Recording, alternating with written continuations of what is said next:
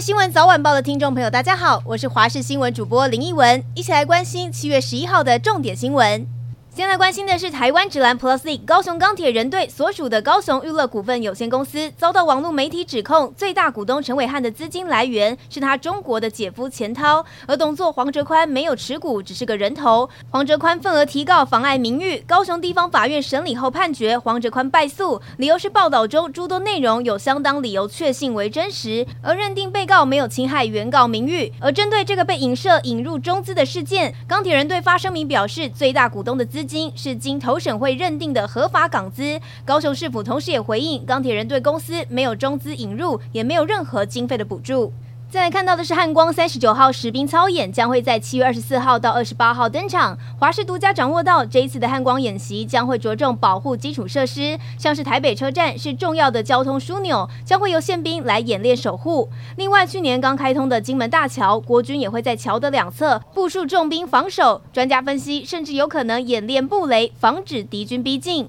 再关心的是新竹竹北上个月二十四号发生严重气爆，受灾最重的帝王至尊社区完成了 A 栋大楼的整修工程，并且让住户进行确认，但却发生了火爆场面。社区主委不满 A 栋跟 B 栋的施工情形不一，情绪很激动。而新竹瓦斯公司总经理说，会在收集住户的意见，持续的改善。而 A 栋从十号起陆续有住户返家，B 栋则是会在十五号让居民返回家园。但有住户认为验收的标准还不明，就开放入住，质疑瓦斯公司是在赶鸭子上架。而华视新闻也独家取得同意，重回了气爆的楼层，深入了了解重灾户。目前内部的装潢已经全数的拆除，瓦斯跟水电管线通通都重新配置，只是现场的戴奥辛气味还是挥之不去。另外有其他的住户指控验收前的检测没有确实，还有顶楼的瓦斯管线跟瓦斯表虽然已经完工，但是距离地面很近，很怕之后会影响防水施工。希望能够有第三方公证单位的专业评估，可以让住户安心。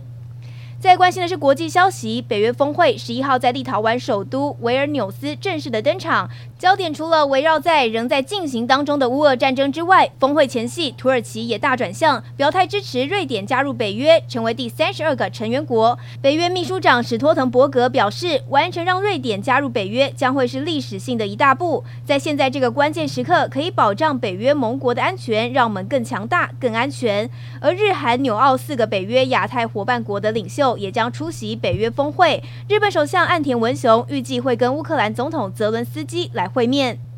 在关心体育焦点，MLB 全明星赛的全垒打大赛率先登场了。各家重炮好手齐聚在西雅图水手的主场，地主选手 Julio Rodriguez 在首轮就敲出了四十一发全垒打，打破单轮最多轰的纪录。不过，最终决赛是由蓝鸟队的 Vladimir Guerrero Jr. 以二十五发全垒打拿下最终的金杯。他的父亲也曾经在二零零七年全垒打大赛封王，因此他们也成为史上第一对都拿过全垒打大赛冠军的父子档。以上就是这一节的新闻内容，非常感谢您的收听，我们下次再会喽。